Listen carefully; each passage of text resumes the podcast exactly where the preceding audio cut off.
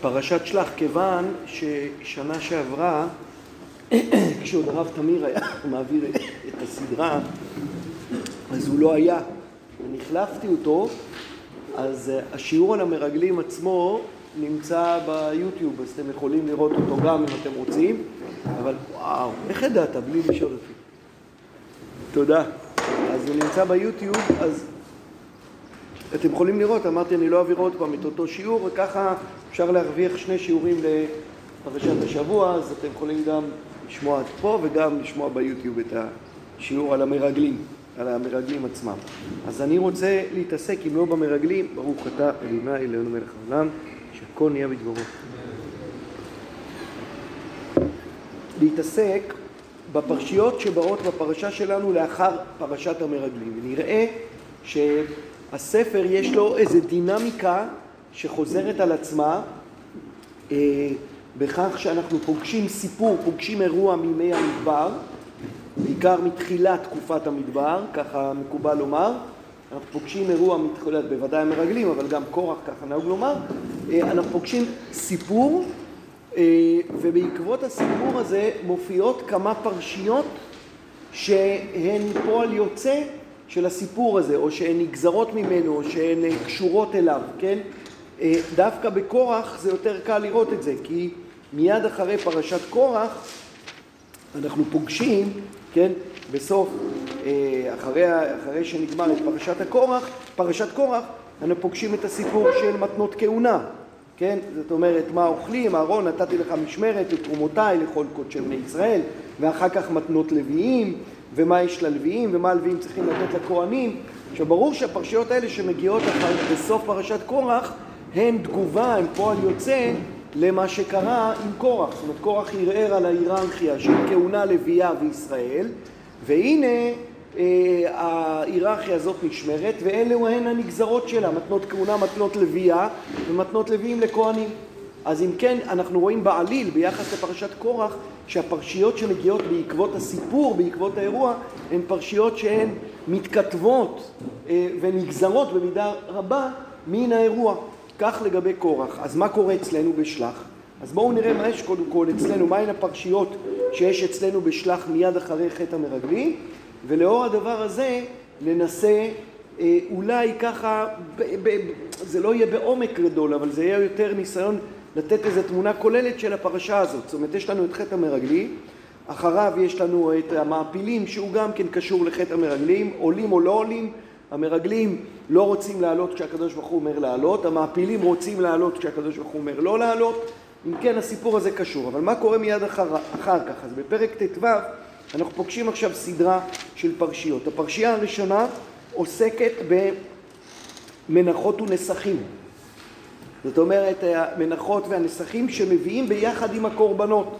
בעיקר הנסכים, אבל גם המנחות מוזכרות, שבאות ביחד עם הקורבנות, כן? כלומר, פתאום אה, התורה אחרי חטא המרגלים מספרת לנו, תדעו לכם, כשמקריבים קורבן, בארץ מושבותיכם עולה זבח לפלי נדר או בנדבה, אז צריך להביא ביחד, המקריב את קורבנו, מביא מנחת סולת יסרון, בלול ברביעית האין שמן, ויין לנסך רביעית האין תעשה על העולה או לזבח. בסדר? או, למה? מנחות ונסכים. מה הסיפור? אחד, מיד אחר כך חלה, דין חלה. והיה באכולכם מלחם הארץ תרימו תרומה להשם, ראשית הריסותיכם חלה, תרימו תרומה, כי תרומת גורן כן תרימו אותה.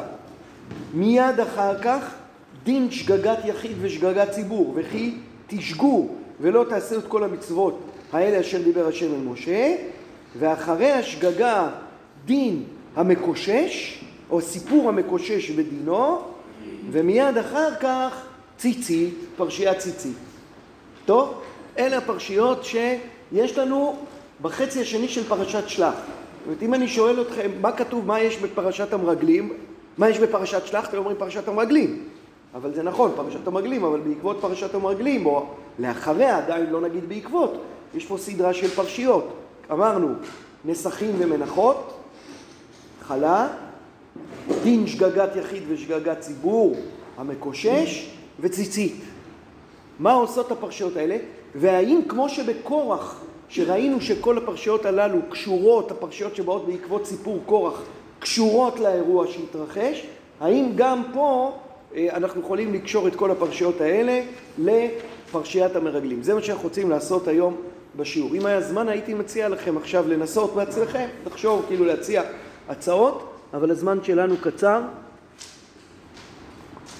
וכיוון שאני רוצה להתייחס לכל הפרשיות, אז גם אני לא אתייחס בעומק, אלא אתן כיווני מחשבה שאחר כך אפשר לפתח אותם. אז אני רוצה לומר כך, הפרשייה הראשונה שאנחנו פוגשים, או שתי הפרשיות שאני רוצה לכרוך אותן ביחד שאנחנו פוגשים אחרי חטא המרגלים, זה, כמו שאמרנו, מנחות ונסכים שמביאים ביחד עם הקורבנות, סולת ושמן, ביחד זה המנחה, ויין. בסדר? זאת אומרת, בואו נראה את זה, בואו נקרא את הפסוקים.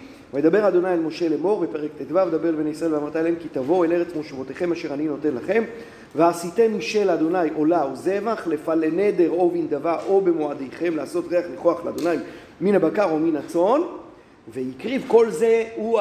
כאשר אתם תעשו את זה, זה לא הציווי להקריב, אלא כאשר תעשו את זה, פסוק ד' והקריב המקריב קורבנו לאדוני מנחה סולת יסרון בלול ברביעית האם שמן ויין לנסך רביעית האם תעשה על העולה או לזבח, לכבש האחד או לעין תעשה מנחה סולת שני עשרונים בלולב השמן, שלישית האין, ויין לנסך שלישית האין, תקריב ריח ניחוח לאדוני, וכי תעשה בן בקר עולה או זבח לפלי נדר או שלמים לאדוני, והקריב על בן הבקר מנחה סולת שלושה עשרונים בלול בשמן חצי האין, ויין תקריב לנסך חצי האין, נשאר ריח ניחוח לאדוני, ככה יעשה לשור האחד אולי לאחד או לקרב עשים וכולי וכולי.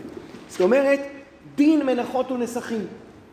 זאת אומרת, כשאתם תביאו קורבנות בארץ, לכל קורבן שיתלווה, תתלווה מנחה ונסך. המנחה עשויה מסולת ומשמן, והנסך הוא יין. כל קורבן מביאים איתו מנחה אה, ונסך ויין. זה הדין שיש לנו כאן. לאחר מכן הדבר השני שיש לנו זה חלה, כן, והיה באכולכם, כן, פסוק י"ז, ודבר אדוני אל משה לאמור, דבר לבני ישראל ואמרת אליהם בבואכם אל הארץ אשר אני מביא אתכם שמה, והיה באכולכם מלחם הארץ, תרימו תרומה לאדוני, ראשית הריסותיכם חלה תרימו תרומה, כי תרומת גורן כן תרימו אותה, מראשית הריסותיכם תיתנו לאדוני תרומה לדורותיכם. דין תרומה. אז אם כן, יש לנו פה שני דינים, דין אה, חלה ודין מנחות ונסכים. למה הם, מה הקשר בין שני הדינים האלה לבין חטא המרגלים? נו, מישהו רוצה בכל זאת, שנייה אחת כדי שאני אספיק טיפה לשתות מהקפה שאריאל הכין לי, מישהו רוצה להציע הצעה? לזרוק הצעה? גפן ו... גפן ו... קשור לתבואה. חיטה, אתה אומר גפן... או הארץ. או הארץ? אולי זה קשור גם לנסח כאילו של הקורבנות, אולי קשור גם לגפן של ה... כן. ומה הגפן? מה אתה רוצה להגיד? מה הגפן? הגפן שהביאו... כמו יין שמנסים, כאילו. כן. וזה קשור לחטא המרגלים, איך? הגפן שהביאו ברגלים. הביאו גפן. הגפן שהם הביאו. הביאו אשכול. כן?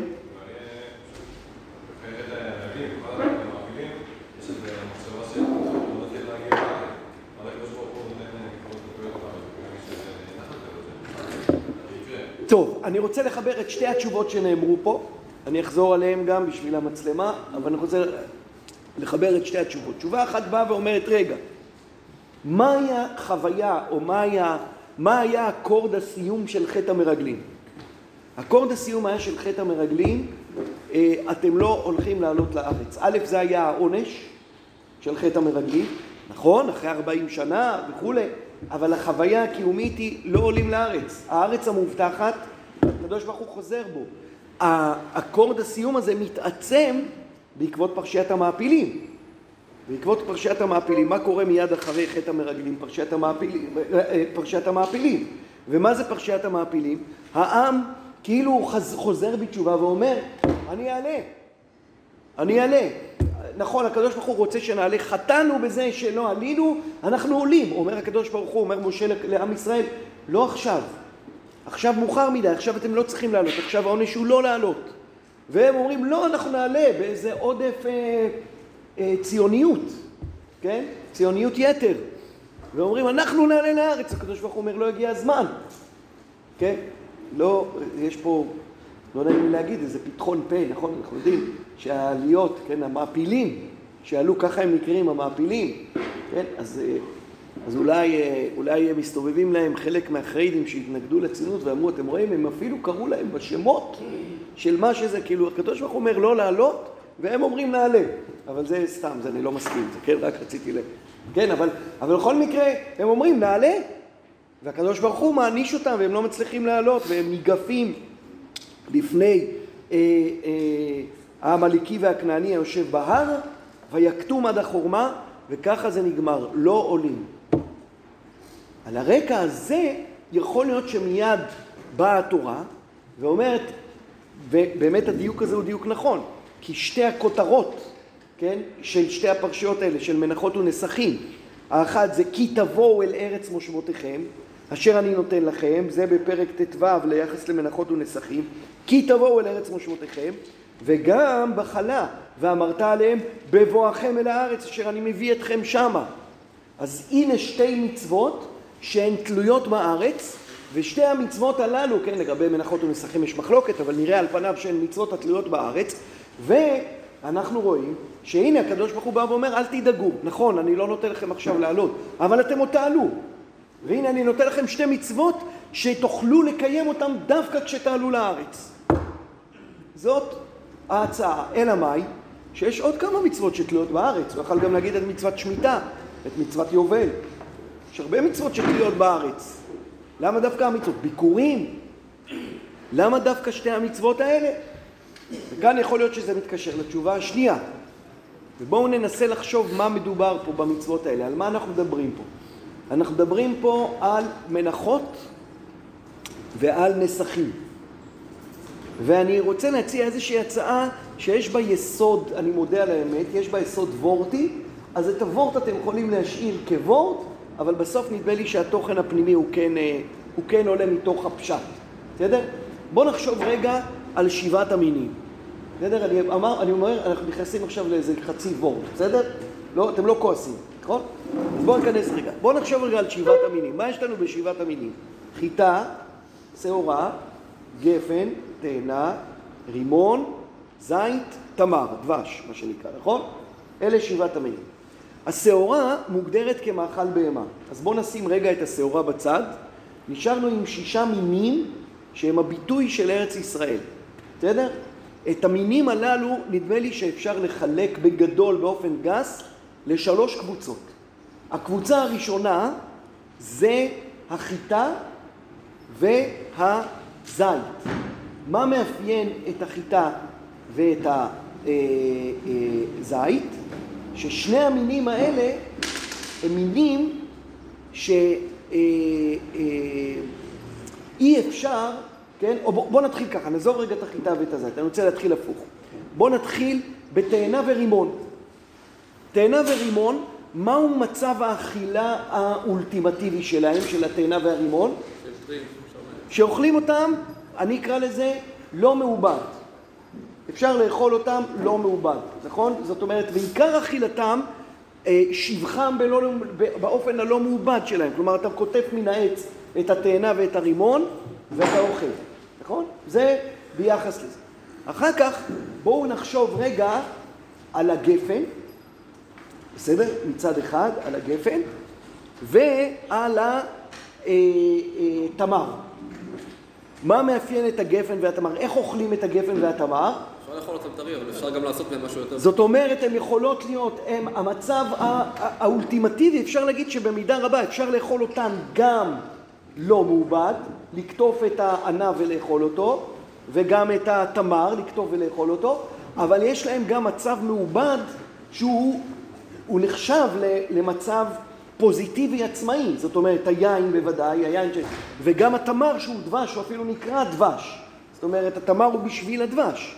אתם צודקים שגם אפשר להכין ריבת רימונים, אבל יש הבדל בין ריבת רימונים לבין דבש. דבש זה, כמו שאמרתי, זה המצב האולטימטיבי. עובדה, זה נקרא ארץ זית שמן ודבש, כן? זאת אומרת, השני מינים הבאים שראינו, הם מינים שהם יכולים להאכל גם מעובדים וגם לא מעובדים. מה נשאר לנו? נשאר לנו החיטה והזית. מה מייפן את החיטה והזית? שהם חייבים להיות מעובדים, אי אפשר לאכול זית מהעץ. נכון? אל תנסו את זה. חייבים לעבד את הזית כדי שאפשר לאכול אותו. כנ"ל לגבי החיטה, אי אפשר לאכול חיטה. יש לנו פה עכשיו שלושה סוגי מינים מחולקים לשניים, אה, נאכלים רק מעובד, או בדרך כלל, נאכלים גם וגם, נאכלים רק לא מעובד, או בעיקר לא מעובד. בסדר? אלה שלושת הסוגים. בואו נחשוב רגע מה מביאים איתם, מה מביאים איתם המרגלים מארץ כנען. מה הם מביאים איתם? תאנים, רימונים, ענבים. על מה הם מדברים? על מה הם מזכירים? עוד אחד הם מזכירים, ארץ זבת חלב ודבש. הם לא מביאים אומנם תמרים, אבל הם בעצם מדברים על ארבעה מינים מתוך השישה מינים. על איזה מינים הם מדברים? על המינים שיכולים לאכל גם לא מעובד, נכון? תאנים ורימונים אמרנו, ודבש וענבים, שיכולים לאכל לא מעובד, נכון? מה הם משמיטים? הם משמיטים את החיטה ואת הזית. למה הם משמיטים את החיטה? למה הם לא מביאים איתם חיטה וזית? אז אפשר להגיד, הרי ההבטחה על הארץ של שבעת המינים היא, היא, היא הבטחה שאנחנו מכירים אותה, אחרי אומנם בדברים, אבל למה הם לא מביאים אה, אה, חיטים? אז אפשר להגיד טכנית הם לא מביאים, כי מה הם יביאו? אה, שיבולים, שיבולי חיטים? מה, הם יקטפו כמה תמרים והם יביאו? כאילו, אפשר להגיד שלא, אבל אפשר להגיד שיש פה משהו סימבולי. למה? כי את המינים האלה, את החיטה ואת הזית, אפשר ליהנות מפירות אלה של ארץ ישראל רק אם מה? רק אם מאבדים אותם, כלומר, מעבדים אותם, כלומר, רק אם אתה יושב בארץ. וכיוון שהמגמה שלהם זה לא לשבת בארץ, אז הם כאילו משמיטים את החיטה ואת, ה, אה, אה, ואת הזית. וכאילו מביאים, אומרים, הנה, את זה ראינו. אה, בשביל, כתיירים אנחנו יכולים לאכול בארבעת המינים האלה. מהדבש יכולים, אבל מהחיטה ומהזית אנחנו לא יכולים לאכול כתיירים, אנחנו צריכים להתיישב, כן?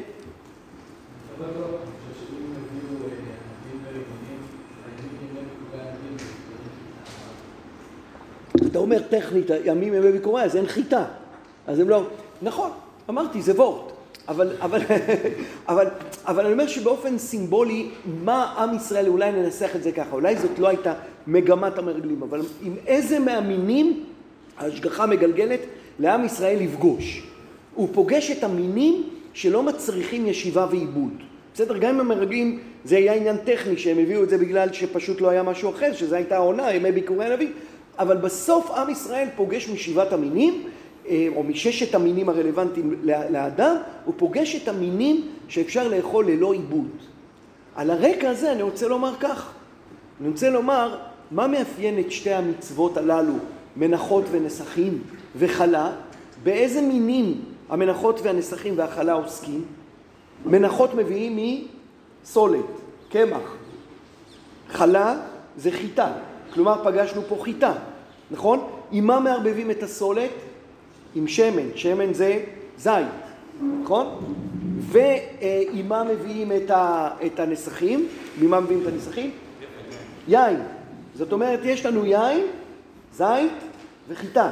כלומר, שני המינים שיכולים לאכל רק באופן מעובד, והמין הנוסף שיכול לאכל גם כן מעובד, שזה היין, הוא יכול גם לא, אבל הוא יכול גם לאכל מעובד, ולכאורה תגידו, רגע, כדי להשלים את התמונה, מה היה צריך להביא, איזה עוד, מה הם היו צריכים להביא פה? מצווה של דבש, נכון? של תמר. אבל כתוב, כל שעור וכל דבש לא תקטירו ממנו איש אל השם. ולכן הדבש אי אפשר להביא אותו לפה. אבל באופן סימבולי, המינים שמופיעים פה הם המינים המשלימים את המינים של המרגלים. הם עוסקים, הפרשייה הזאת עוסקת בעבודת השם דרך שבעת המינים, בלהביא קורבן ולהשתמש בשבעת המינים כדי להביא קורבן. ובאיזה שבעת המינים להשתמש כדי להביא קורבן? במינים שזוקקים ישיבה בארץ, שזוקקים עיבוד, שזוקקים עבודה.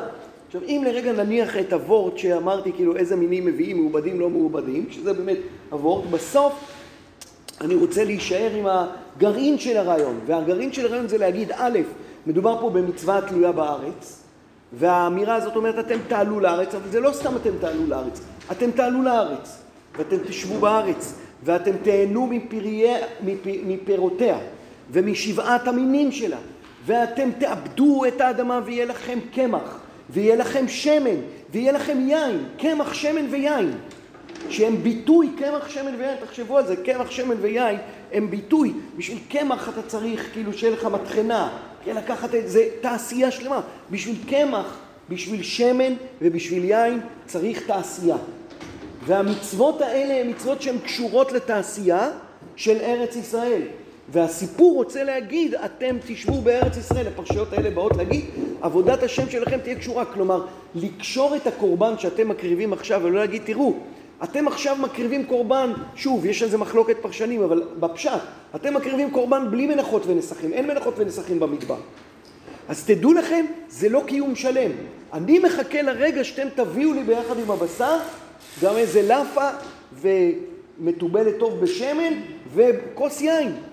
וזה יקרה רק כשתיכנסו לארץ ותעבדו את האדמה, ולכן נדמה לי ששתי הפרשיות הללו מתקשרות, המצוות הספציפיות הללו בעליל עם הכניסה לאדמה, בלי הדיוק של המעובד לא מעובד. בסדר? זה אמרתי על דרך אבות, אבל בסוף הנקודה הזאת היא נקודה משמעותית.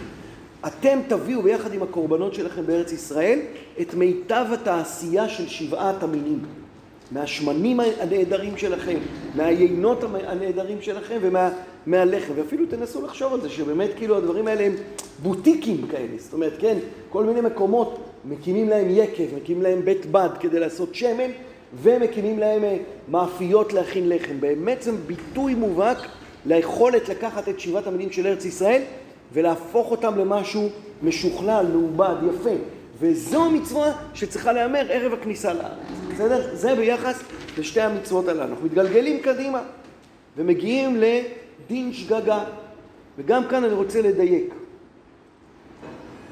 בואו נקרא את הפסוקים ונראה מה יש פה, וגם זה יתקשר לנו ישירות, אפילו בפשטות יותר לחטא המרגלים. וכי תשגו, פסוק כ"ב, ולא תעשו את כל המצוות האלה אשר דיבר אדוני אל משה. את כל אשר ציווה אדוני אליכם ביד משה, מן היום אשר ציווה אדוני והלאה לדורותיכם. והיה עם עיני העדה נעשתה לשגגה, ועשו כל העדה פר בן בקר אחד לעולה, לריח ניחוח לאדוני, ומנחתו ונזקו כמשפט, ושעיר עזים אחד לחטאת. וכיפר הכהן על כל הדת בני ישראל, ונסלח להם כשגגה היא. והם הביאו את קורבנם אישה לאדוני וחטאתם לאדוני, לפני אדוני, על שגגתם, ונסלח לכל הדעת בני ישראל ולגר הגר בתוכם עוד מעט, אתם רואים איך כבר אלול, מתקרבים כבר, עבר שבועות זהו, מתחילים אה, להתכונן. אז ונסלח לכל הדעת בני ישראל ולגר הגר בתוכם כי לכל העם בשגגה.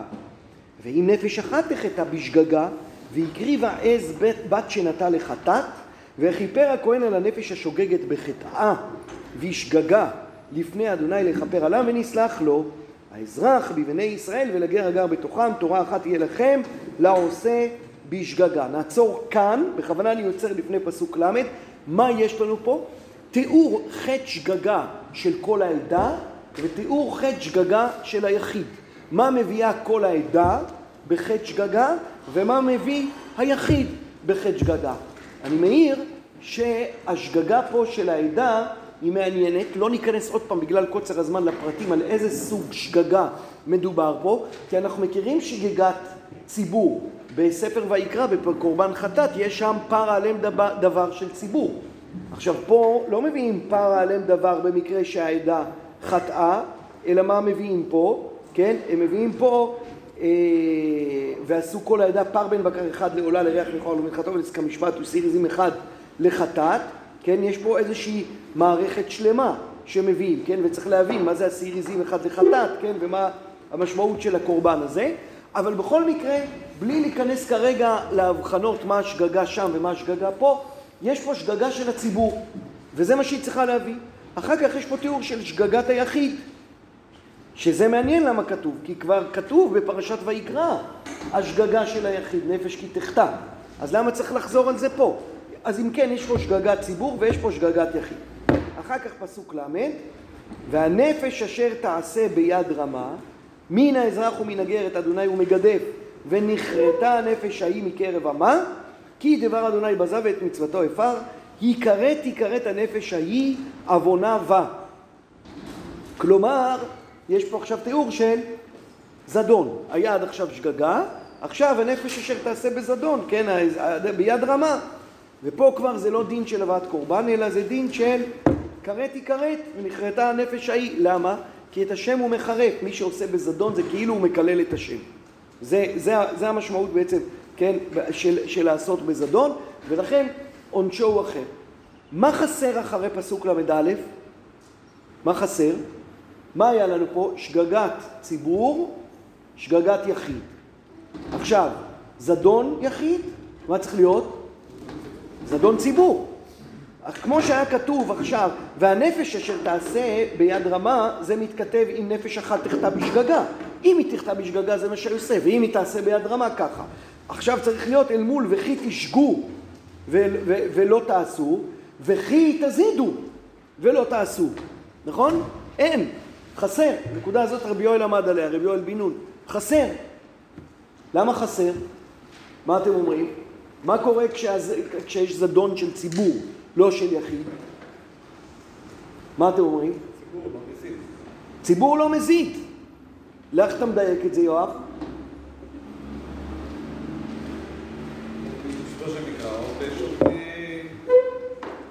זאת אומרת, א', אתה אומר אין, עובדה, עובדה שהתורה מתארת פה שגגה ושגגה, שגגת יחיד, שגגת ציבור, זדון יחיד ולא מתארת זדון ציבור. רבי יואל רוצה לדייק בפסוק הנפלא, אני נותן לכם עכשיו בשם רבי יואל, כוונה לעוד uh, שלושה חודשים, ונסלח, כן, לכל הדת בני ישראל, שנגיד בכל uh, נדרי שלוש פעמים, ונסלח לכל הדת בני ישראל. מה הוא אומר, רבי יואל? הוא אומר, ונסלח לכל הדת בני ישראל ולגר הגר בתוכם, כי לכל העם בשגגה. איך הוא קורא את הביטוי כי לכל העם בשגגה? הוא קורא, מה, מה בא לחדש הפסוק הזה כבר? ונאמר, נאמר, והביאו את שגגתם ונסלח לכל הדת בני ישראל ולגר הגר בתוכם. מה זה כי לכל העם בשגגה? אומר רבי יואל, כי לכל העם בשגגה זה בעצם להגיד, כי כשזה כל העם, זה שגגה. זאת אומרת, הציבור תמיד שוגג. אין דבר כזה מזיד בציבור. יחיד יש דבר כזה, אבל ציבור שחוטא כולם, אין דבר כזה. למה אין דבר כזה זדון בציבור? מה אתם אומרים? מה הרעיון? זה משהו מחשבתי, למה? כלומר, במילים אחרות, כשיש אחד, אז כל האחריות עליו. אבל כשיש ציבור, מי התחיל? מי יזם את הזדון? בגלל מה זה קרה? יש הלך רוח, יש הקשר. אה, אחד אומר, זה לא אני בכלל, אני רק הצטרפתי. אחד... אה, וגם יש משהו מהותי של להגיד, אדם יחיד יכול לעזוב את אלוקיו. כנסת ישראל לא יכולה. אם היא עוזבת את אלוקיה, זה לא טבעי לה. זה בזדון. זה רעיון חסידי, עמוק, פנימי, קוקניקים תרצו, כן? אבל זה להגיד, ציבור לא יכול לחטוא. ולכן אין פה תיאור של זדון של ציבור, אין פה תיאור של זדון של ציבור. ולכן אה, אה, יכול להיות שצריך לומר שההבאה של הפרשה הזאת מתי היא באה? אחרי חטא המרגלים, אחרי שהציבור חטא. ואולי הפרשייה הזאת באה ללמד זכות על עם ישראל ולהגיד, זה לא אומר שהם לא יכולים לקבל עונשים חמורים, אבל זה להגיד, תדעו לכם, הקריאה הזאת עכשיו נותנת איזה קריאה אה, רטרוספקטיבית על חטא המרגלים ואומרת ונסלח לכל הדת בני ישראל ולגר הגר בתוכם כי לכל העם בשגגה. אני יודע שבסוף עם ישראל חטא בחטא המרגלים אבל הוא הוסת. זה לא בזדון, זה בשגגה, כן? יש פה איזו תנועה כזאת שבעצם אה, מספרת מחדש את חטא הציבור, חטא המרגלים ולהגיד אני תופס אותו כשגגה ולא כזדון. מכאן גם הנספח הקטן של סיפור של זדון. זאת אומרת, הדוג... המקרה שאחר כך נדמה לי הוא נספח לרעיון הזה, והיו בני ישראל בעמידו וימצאו איש מקושש עצים ביום השבת והקריבו אותו מקושש עצים למשה ולא, ולא פרש, כן? לא פורש מה יעשה לו. לא נלמד עכשיו את פרשיית המקושש, יש פה המון דברים, אבל נדמה לי שהיא בוודאי קשורה לתיאור של אדם שחטא בזדון, ומה עונשו על זה שהוא חטא בזדון. ובעצם יש פה יישום ראשוני של ההלכה הזאת. הנפש שחוטאת בזדון את השם הוא מגדף, ולכן זה עונשו. אה, ואידך זיל גמור, יש מה לומר על הפרשייה הזאת המקושש, אבל אמרנו, צריכים להשלים את המהלך.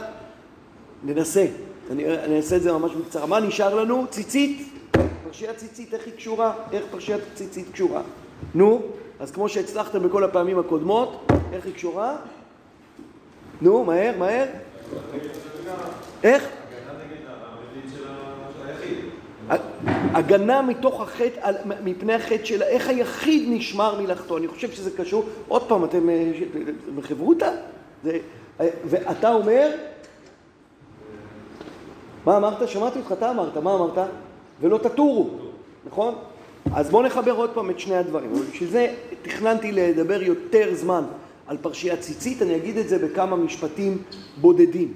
ממש בכמה משפטים בודדים, כי הזמן צריך, אה, צריך לסיים. אה, הסיפור של התכלת, תכננתי לעשות איתכם איזושהי סקירה קצרה על הסיפור של התכלת. אני רוצה להגיד, אתם תעשו את זה עכשיו, אני אומר את המסקנה, תבדקו, תבדקו אותי אחר כך. רוב רובם המוחלט של ההופעות של התכלת, למעלה משלושים פעם, מופיע בבגדי הכהונה. ולא סתם בבגדי הכהונה, בבגדי הכהונה של הכהן הגדול, רובם בבגדי הכהונה של הכהן הגדול ובבדים, אבל בעיקר אם מדברים על בגדים, בבגדי הכהן הגדול, לא בבגדי כהן אדיוט. בסדר? אבל רוב רובם של ההופעות, למעלה משלושים, מופיעות בבגדי הכהונה. עוד פעמים בודדות שמופיע אה, התכלת, הוא, מופיע, הוא מופיע בתיאור של בגדי מלכות. אצל אסתר, יש במלאכי פסוק, שוב, אני תכננתי לעשות את זה יותר ארוך, אבל לא הגענו לזה. בגדי מלכות וזהו, בזאת סגרנו את הפינה של ההופעה של התכלת במקרא. בבגדי הכהונה, במשכן ובתיאור של בגדי מלכות, לאו דווקא של, של יהודים, אצל, אחשוורוש זה לא, זה, לא אה, עם ישראל, כן? זה, התכלת זה סמל של בגדי מלוכה, זה, צבע, זה צבע, זה, כן, כן, הולכים עם תכלת בני מלכים, סוג של מדי, מדי מלוכה, מדי uh, מלכות. כשהכהן הגדול צריך ללכת עם בגדי תכלת או בגדים שיש בהם תכלת והמשכן כולו רווי בצבע הזה, אז בעצם יש פה אמירה שאנחנו לוקחים את הרעיון הזה של בגדי המלכות ואומרים בגדי מלכות אלו הם בגדי הכהונה. כלומר, הכהן שהוא לובש אה, אה, בגדים של תכלת, זה אומר שהוא נתין של מלך. רק איזה מלך? מלך מלכי המלכים. אנחנו ניכסנו את התכלת, לקחנו את המוטיב של התכלת, שמי שהולך עם תכלת אומרים, אה, הוא שייך לבית המלוכה? זה בעצם המשמעות של התכלת בעולם, בעולם הקדום. אם היית רואה מי שהולך עם בגד תכלת, היית אומר, הוא שייך לבית המלוכה. אני אומר דברים שהם פשט, לא היסטוריה, מחקר, כן? התורה מגייסת את זה ואומרת, כשהכהן הולך עם תכלת זה להגיד, הוא שייך לבית המלוכה. הוא שייך לבית המלוכה. תוסיפו לזה את הרעיונות המחשבתיים, תכלת דומה לים, ים דומה לשמיים וכולי, אבל זה חותר לאותו המקום, זה אמירה אחרת, זה דיבור אחר של לבוא ולהגיד את אותו הדבר. ללבוש תכלת זה להגיד אני שייך למלך מלכי המלכים, אני שייך למלך שלנו. מי זה המלך שלנו? הקדוש ברוך הוא. כשבאה התורה ואומרת כל אדם כולו צריך לשים פתיל תכלת, מה היא בעצם אומרת? היא בעצם אומרת, אני רוצה להרחיב את הגבולות של המשכן אל היחיד. זאת אומרת, כל יחיד לובש בגדי כהן גדול. כל יחיד מתעטף בבד שהיו מתעטפים, עוטפים אותו את הארון.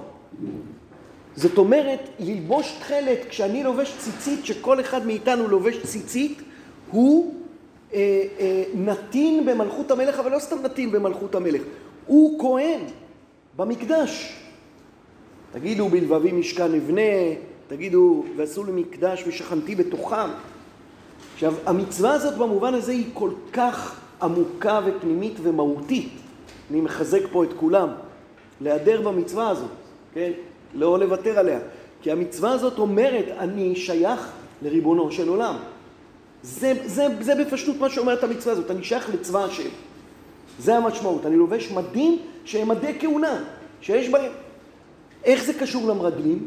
אני חושב, וזה אני אומר במשפט אחד ובזה נסיים, שאחת הבעיות שהייתה של אבלות הטורו שנאמר, ותרו, כן, אה, אה, חטא המרגלים, ההתרחקות מעולם המשכן, מעולמו של משה, אל עולם החולין, אל המרחב של ארץ ישראל, הרי מה קרה להם?